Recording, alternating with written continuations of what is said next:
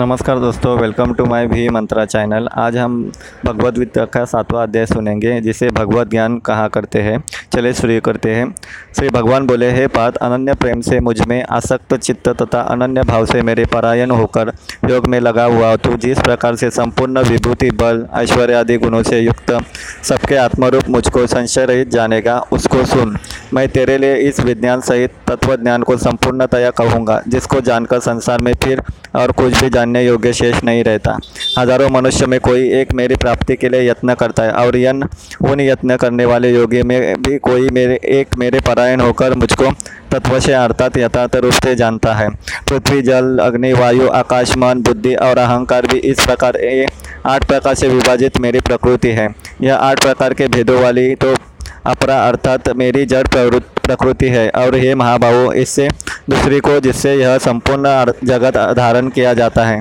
मेरी जीव रूपा परा अर्थात चेतन प्रकृति ज्ञान।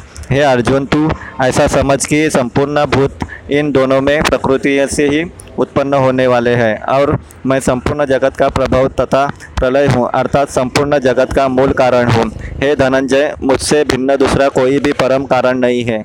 यह संपूर्ण जगत सूत्र के सूत्र के मणियों के सदृश मुझमें गुंता हुआ है। हे अर्जुन, मैं जल में रस हूँ, चंद्रमा और सूर्य में प्रकाश हूँ, संपूर्ण वेदों में ओंकार हूँ, आकाश में शब्द और पुरुषों में पुरुषत्व हूँ। मैं पृथ्वी में पवित्र गंध और अग्नि में तेज हूँ तथा संपूर्ण भूतों में उनका जीवन हूँ और तपस्वी में तप हूँ। हे अर्जुन, तू संपूर्ण भूतों का सनातन बीज मुझको ही जान। मैं बुद्धिमानवों की बुद्धि और तेजस्वियों का तेज हूँ। हे भरत श्रेष्ठ मैं बलवानों का आसक्ति और कामनाओं से रहित बल अर्थात सामर्थ्य हूँ और सब भूतों में धर्म के अनुकूल अर्थात शास्त्र के अनुकूल काम हूँ। और भी जो सत्व गुण से उत्पन्न होने वाले भाव है और जो रजोगुण से होने वाले भाव है, उन सबको तो मुझसे ही होने वाले है ऐसा जान। परंतु वास्तव में उनमें मैं और वेद मुझमें नहीं है। गुणों के कार्य के रूप सात्विक, राजस और तामस, इन तीनों प्रकार के भावों से यह संसार सारा संसार, प्राणी समुदाय मोहित हो रहा है। इसीलिए इन तीनों गुणों से परे मुझ अविनाशी को नहीं जानता, क्योंकि यह अलौकिक अर्थात अति अद्भुत त्रिगुणमय मेरी माया बड़ी दुस्तर है। परंतु जो पुरुष केवल मुझको ही निरंतर बचते हैं, वे इस माया को उल्लंघन कर जाते हैं, अर्थात संसार से तर जाते हैं। माया द्वारा जिनका ज्ञान हरा जा चुका है, ऐसे असुर स्वभाव को धारण किए हुए मनुष्य में निज दूषित कर्म वाले मूड लोग मुझको नहीं बचते। हे भरतवंशियों में श्रेष्ठ अर्जुन, उत्तम कर्म करने वाले अर्थार्थी अर्थ जिज्ञासु और ज्ञानी ऐसे चार प्रकार के भक्तजन मुझको भजते हैं। उनमें से नित्य मुझमें एक ही भाव से स्थित अनन्य प्रेम भक्ति वाला ज्ञानी भक्त अति उत्तम है, क्योंकि मुझको तत्व से जानने वाले ज्ञानी को मैं अत्यंत प्रिय हूँ और वह ज्ञानी मुझे अत्यंत प्रिय है। ये सभी द्वार उधर है। परंतु ज्ञानी तो साक्षात मेरा स्वरूप ही है। ऐसा मेरा मत है, क्योंकि वह मदद, मन, बुद्धि वाला, ज्ञान भक्त, अति उत्तम गति स्वरूप मुझमें ही अच्छी प्रकार स्थित है। बहुत जन्मों के अंत के जन्म में तत्व ज्ञान को प्राप्त पुरुष सब कुछ वासुदेव ही है। इस प्रकार मुझको भसता है। वह परमात्मा अत्यंत दुर्लभ है। उन उन भोगों की कामना द्वारा जिनका ज्ञान हरा जा चुका है, वे लोग अपने स्वभाव से प्रेरित होकर उस उस नियम को धारण करके अन्य देवताओं को बचते हैं, अर्थात पूछते हैं। जो जो सकाम भक्त जिस जिस देवता के स्वरूप को श्रद्धा से पूजना चाहते हैं, उस उस भक्त की श्रद्धा को मैं उसी देवता के प्रति स्थिर करता हूँ।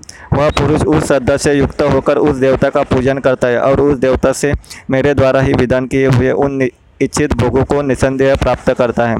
परंतु उन अल्प बुद्धि वालों का वह फल नाशवान है, तथा वे देवताओं को पूजने वाले देवताओं को प्राप्त होते हैं और मेरे भक्त चाहे जैसे भी भजे, अंत में मुझको ही प्राप्त होते हैं।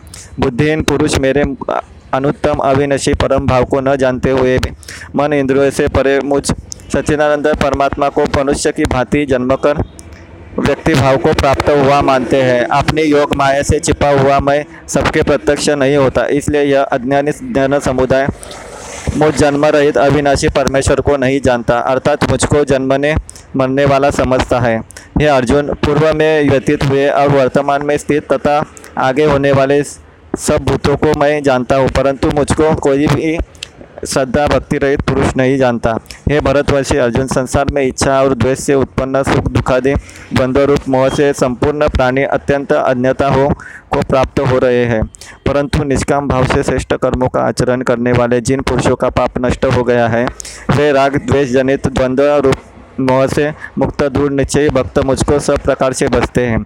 जो मेरे शरण होकर जरा और मरण से छूटने के लिए यत्न करते हुए पुरुष उस ब्रह्म को संपूर्ण अध्यात्म अध्यात्म को संपूर्ण कर्म को जानते हैं। जो पुरुष अधिभूत अधि दैव सहित तथा अधियत सहित मुझे अंतकाल में ही बस, भी जानते हैं, वे व्यक्त, युक्त चित्त वाले पुरुष मुझे जानते हैं, अर्थात प्राप्त हो जाते हैं। इस प्रकार सातवां अध्याय समाप्त होता है। आपको कैसा लगा कमेंट में ज़रूर लिखना। और आगे का पार्ट मैं आगे के एपिसोड में लेके आऊँगा। प्लीज़ फॉलो माय चैनल और बहुत सारी जानकारी मैं आपके लिए लेके आऊँगा। Thank you